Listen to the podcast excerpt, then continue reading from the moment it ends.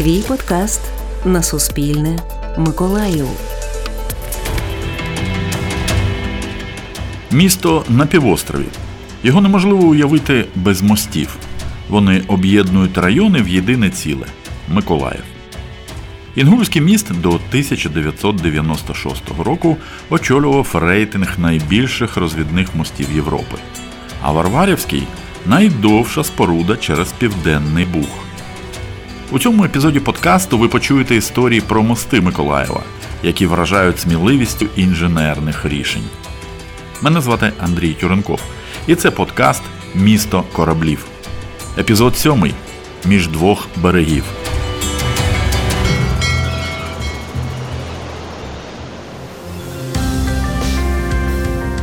Для миколаївців мости це більше, ніж конструкція для переїзду через річку. Це поводирі, які поєднують не тільки різні частини міста, але й долі людей. Інгульський, Варварівський, Аляутський, Широкобалківський, понтонний та мости суднобудівного заводу вони мають свої таємниці, адже як поважні старці не раз ставали свідками багатьох історичних подій. Територія Миколаєва омивається річками Південний Буг та Інгул, тому побудова мостів у нашому місті була першочерговою необхідністю, розповідає заступник директора з наукової роботи Миколаївського обласного краєзнавчого музею Валерій Чернявський. Тема мостів в Миколаєві вона тісно переплетена зі специфікою міста. Здається, з іншого боку, місто, яке локалізовано на півострові, омивається двома могутніми ріками, а також має острівну та відповідно материкові частини, воно зумовлює ну, сама логіка його буття, велику кількість сполучень. Саме різних берегів міста. Натомість ми бачимо інше, що кількість мостів, вона фактично у нас надзвичайно надзвичайно невелика, їх фактично чотири. Це так званий Варварівський міст, це Інгульський міст, це відповідно понтонний міст е, заводу Миколаївського суднобудівного колишнього заводу імені 61 комунарів, і внутрішній міст, який зараз обговорюють можливість його відкриття. І е, ця обставина, вона з одного боку продиктована тим, що Миколаїв е, був кузнею флоту, і фактично усі інфраструктурні рішення повинні були відповідати потребам цього суднобудування. І відповідно усі мости, які у нас фактично функціонують, тобто доступні для широкого використання е, громадським населенням, вони відповідають цим характеристикам, тобто вони можуть бути демонтовані або мають е, рухомі секції, які дозволяють е, пропускати та випускати відповідно судна та кораблі з акваторії заводу Миколаївського суднобудівного колишнього заводу імені 61 комунара. Попередником сучасного розвідного мосту через ріку Південний Буг була паромна переправа, побудована у 1827 році в районі Малої Коренихи. Наплавний міст, що представляв собою ялинові колоди з укладеними на них прогонами і настилом. Міст, який називають Старим Варварівським, говорить Валерій Чернявський ну, фактично саме засвоєння Миколаївського півострову почалося набагато раніше, ніж е, фактично історія міста Миколаєва. І одним з перших таких фундаторів, колонізаторів, сподвижників, які розвивали сільське господарство, сприяли залюденню регіону, був такий собі швейцарський купець Франц Яков Фабр або Фабре за іншими джерелами. Ми зараз в дивний час живемо і усі, хто виїхав за кордон на постійне місце проживання там до Польщі, вважають свою, своє життя склавшимся, а ті, що поїхали ще далі, наприклад, до Німеччини чи Англії, ті взагалі вважаються тими, хто був врятований при житті. Натомість тоді ситуація була інша, наша земля була е, ареною великих можливостей, тому багато ось таких кмітливих громадян, як е, Франц Йосип Фабр, е, іноземців, вони бачили велике велике вікно можливості, яке тут відкривалось. Так ось, він отримав від казни за скромну плату 46 рублів 26 копійок 150 десятин. Але він існував 150 тисяч е, півтори тисячі десятин, перепрошую. Але він тоді ще жив у тих реаліях, коли фактично кордон між двома імперіями він йшов по річці Південний Буг, і на протилежному боці вже починалися турецькі володіння, турецькі поселення. І тому він вже тоді розглядав можливість створення переправи, створення канатної переправи, яка була давала би можливість забезпечити комунікацію між двома протилежними берегами. Але так сталося, що у липні 1787 року Фабрів хутір був знищений турецькими е, селянами з поселення Каранія Кир, це сучасна Кареніха. І фактично цей прожект прожект був не реалізованим.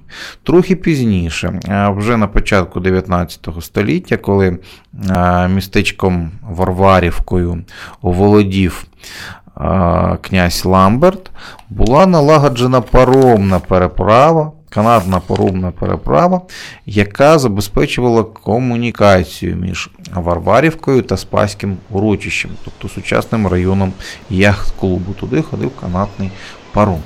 Миколаїв гостро потребував стаціонарного мосту, але це було складне завдання, бо мостовий перехід мав відповідати кільком умовам. А саме, бути розвідним для пропуску побудованих і відремонтованих на адміралтействі кораблів, а також під ним мали проходити каботажні пароплави і баржі. Крім того, треба було забезпечити двосторонній рух наземного транспорту.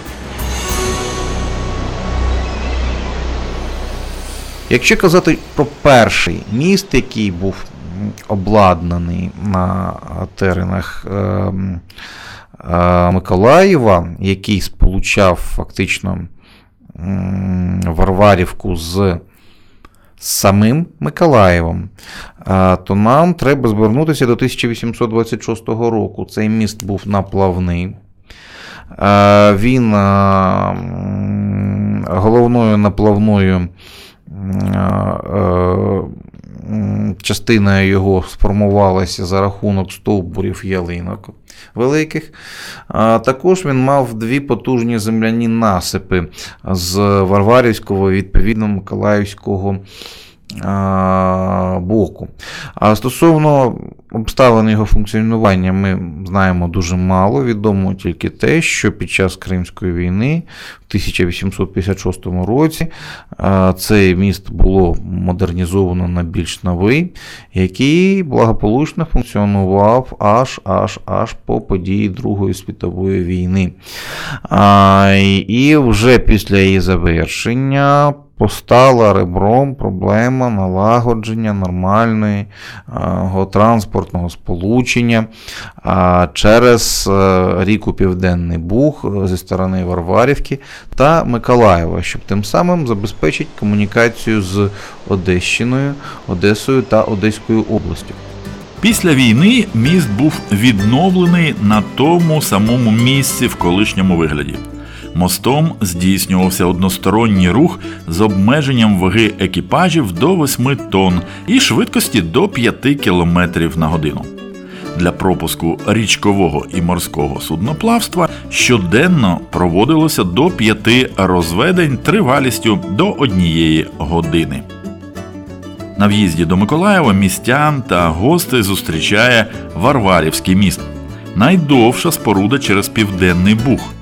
Найбільшим і найскладнішим на південному бузі є саме Південнобузький Варварівський автомобільний міст у Миколаєві. Довжина основної частини 750 метрів і 1350 метрів разом з насипною дамбою.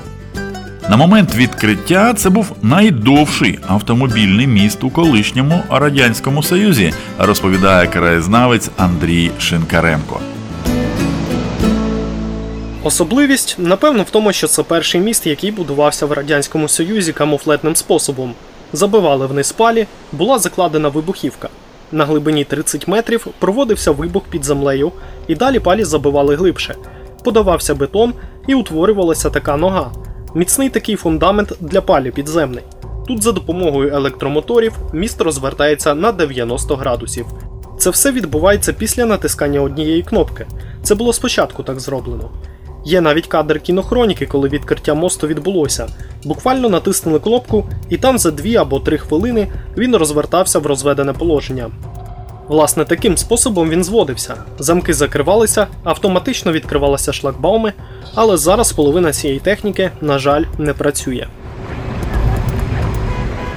Уперше у світовій практиці мостобудування зі стендової технології виготовили попередньо напружені і в два рази довше звичайних залізобетонні балки прогонових будов.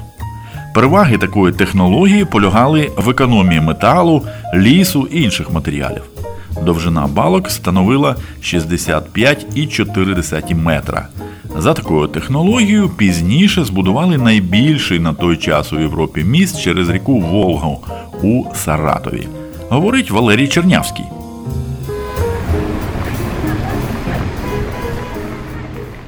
Виконання проєкту, його розробку та реалізацію доручили дуже відомому підприємству в Радянському Союзі. Це був мостопоїзд е, номер 444, здається, який належав е, першому містобудівному тресту. Мостобудівному тресту, перепрошую. І, власне кажучи, вони зіштовхнулися з рядом проблем, оскільки вважалось, що враховуючи специфіку ґрунту, було неможливо реалізувати цю задачу. І е, для її вирішення Керівник проєкту це був Лев Георгійович Карелі. Він мобілізував усіх доступних фахівців на той час, і вони вирішили піти новаторським способом, тобто забивали вони сваї, на яких трималися опорні ділянки мостів, під кутом. Тобто вони були е, не, не прямо е, горизонтально, тобто, а йшли вони під кутом, чим е, посилювали стійкість конструкції. Окрім цієї інновації, вперше було використано заздалегідь підготовлені, створені залізобетонні конструкції, які вже в готовому е, стані доставлялися до міста будівництва, і е, їх в подальшому використовували вже безпосередньо встановили на місця експлуатації. Завершити роботу вдалося ну, за доволі такий великий проміжок часу, понад 5 років будувався. Будувався цей об'єкт, і е, у 1964 році по Варварівському мосту пішов перший транспорт. Рух мостом було відкрито 18 липня 1964 року, а 27 серпня він був зданий державній комісії. З моменту появи його двічі ремонтували у 1991 і протягом 2001-2004 років. Історія ще одного відомого мосту Миколаєва Інгульського розпочалася у 1792-95 роках, коли на річці звели наплавний міст, прокладений на понтонах. З другим нашим мостом, так званим е, е, Інгульським або мостом на північній та селяни, ситуація ну, дещо подібна. Їх знову таки будує те ж саме підприємство, е, ті ж самі фахівці, але трошки пізніше. Його запуск відбувся 1981 року. І якщо брати історичну ретроспективу, то да, ще наприкінці 18 століття там існувала така сама переправа, яка е, об'єднувала правий і лівий бір берег е, ріки Інгул. Стосовно цього аспекту є суттєві відмінності, оскільки на цій території знаходилося Миколаївське адміралтейство. Миколаївське адміралтейство мало обширні склади на протилежній частині міста на прилежній частині берегу. Там знаходилися так звані соляні магазини, які, врешті-решт, і дали відповідну назву цьому всьому регіону, яку ми зараз у побуті використовуємо. А також там були локалізовані е, інші е, магазини, тобто склади, там тримався корабельний ліс. Е, трохи пізніше, у 30-х роках 19 століття, з'явився величезний канатний завод. Це була колосальна будівля близько 300 метрів завдовжки. І е, велика частина робітників адміралтейства працювала саме на протилежній е, стороні, е, виходить, виходить на північній стороні Інгул. В зв'язку з цим ці два моста вони були необхідні, використовувалися переважно в потребах виробництва Миколаївського адміралтейства. І ось такий доволі цікавий факт ну, напівлегенда Миколаївська. Це е, ніша, у якій нещодавно з'явився образ Божої Матері Аранти. Вона знаходиться на інгульському спуску.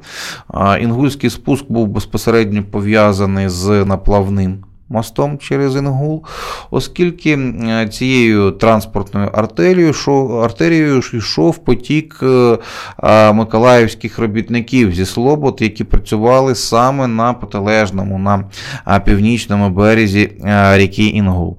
І оскільки люд був релігійний, забобонний, в культурі православного східнослов'янського населення ну, існувала така таке уявлення, як вмерти наглою смертю українською мовою. Ну, тобто, це коли людина помирала від нещасного випадку при безглузних обставинах. Одним з таким місцем, де така нагла смерть могла трапитися, являлися саме переправи. І в зв'язку з цим командування флоту, щоб відвернути е, екзистенціальний жах, так би мовити, да, вона влаштувала у нішу з іконою, де робітник міг піти піти коло святого образу і е, взяти собі в підтримку божественні трансцендентні сили. Те, що місто Миколаїв з моменту свого заснування потребувало великого мосту через Інгул, підтверджує і краєзнавець Андрій Шинкаренко. Тут було найбільш вузьке місце Інгулу, і це завжди викликало проблеми. Ще за часів Потьомкіна не могли нормально виводити кораблі з заводу, тоді з адміралтейства, і застосовували спеціальні камелі. Це такі дерев'яні плоти, на які закріплювали військовий корабель і проводили через найбільш вузьке місце. Потім, за адмірала Грейха, за допомогою фарватерної машини тут прорили нормальне русло і більш-менш вільно стали проводити кораблі. Раніше це місце мало гарну назву Ворота Інгулу. Проєктування нового мосту поперек річки Інгул розпочали у 1972 році. Київські та ленінградські інженери витратили на це два роки, говорить Андрій Шинкаренко.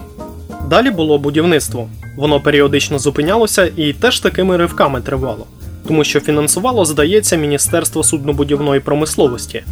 Завод 61 комунара був у цьому дуже зацікавлений, тому що, по-перше, це було з'єднання двох районів міста, де завод активно здійснював будівництво нових житлових будинків. По-друге, треба було побудувати нормальний міст, щоб нормально, без проблем виводити військові та цивільні кораблі з заводу. Інгульський міст залізобетонний. Споруда складена з 13 прольотів по 33 метри кожен. Протяжність 488 метрів разом з дамбою 1333. Ширина 18,5 метрів, що дозволяє транспорту в обох напрямках рухатися двома смугами. Ширина тротуарів 2 метри 25 сантиметрів. Будівельники працювали так. Там, де зараз опори, забивали спеціальні палі, штунт Ларсена називаються. Це палі з таким замком. Їх по периметру забивали, потім звідти відкачували воду. Спускалися туди люди, заливали основу опор. Далі відбувалося з'єднання пролітних частин між опорами. Так, 6 січня 1981 року у Миколаєві відкрили міст через річку Інгул, який протягом 15 років до 1996-го очолював рейтинг найбільших розвідних мостів Європи. Але згодом його на 6 метрів перевершив міст у Роттердамі. За 40 років існування Інгульський міст двічі саморозводився. У 1995 році це спричинило аварію, внаслідок якої загинула жінка. У 2020-му обійшлося без нещасних випадків. Сусідом Інгульського мосту є понтонний пішохідний міст. Він розташувався саме в тому місці, де раніше був перший міст Миколаєва. І в очеретах видно навіть палі, все, що залишилося від моста. Міст звели, за словами краєзнавця Андрія Шинкаренка, після Другої світової. З боку парку перемоги конструкція моста складається з бетонних опор, а інша частина наплавна, розташована на понтонах. При його будівництві з двох боків були величезні насипи, щоб зробити виїзд на міст. Понтонний міст працював до 1981 року. До речі, раніше ним їздив і транспорт. Зараз це неможливо, поставили турнікети. Життя моста навіть на час обривалося. У 1981 році відкрили Інгульський міст, і щоб привчити містян ходити по новому мосту, понтонний розвели. Так він простояв 8 років. У 1989 році міст відновили. З нього прибирали половину понтонів, почистили і пофарбували силами працівників заводу. Також понтонний міст став набагато вущим, ніж був раніше. Ще один цікавий факт в тому, що з нього не можна було фотографувати завод. За цим пильнувала охорона. Якщо бачили фотолюбителя, то відразу підходили і забороняли зйомку або ж вимагали засвітити плівку. Ще один провідник міста Аляутський міст через річку Інгул, дехто вважає його одним із найскромніших мостів Миколаєва. Але цей міст понтонного типу також виконує важливу функцію з'єднує півострів Аляуди з центральним районом міста. Також на ньому регулярно відбуваються міські чемпіонати з риболовлі. Крім понтонного мосту, поблизу півострова проходять два залізничних мости. Миколаїв важко уявити без мостів, які поєднують його в єдине ціле. Вони здавна були однією з найважливіших споруд міста на воді. Адже, як ви почули, без них місто не могло б цілісно функціонувати. У наступному епізоді подкасту Місто кораблів ви почуєте оповіді про найвідоміші маяки Миколаєва, які як символічний образ омріяної варти рідного дому освітлювали шлях втомлених довгою подорожжю моряків. Шукайте подкасти Миколаїв у SoundCloud, Google Podcast та Apple Podcast або на ваших улюблених платформах для прослуховування. Підписуйтесь, аби не пропустити наступний епізод. Діліться своїми враженнями, залишайте коментарі та відкривайте корабельну історію Миколаєва разом із нами. Авторка тексту Дар'я Свистуха. З вами був Андрій Тюренков. До нових зустрічей!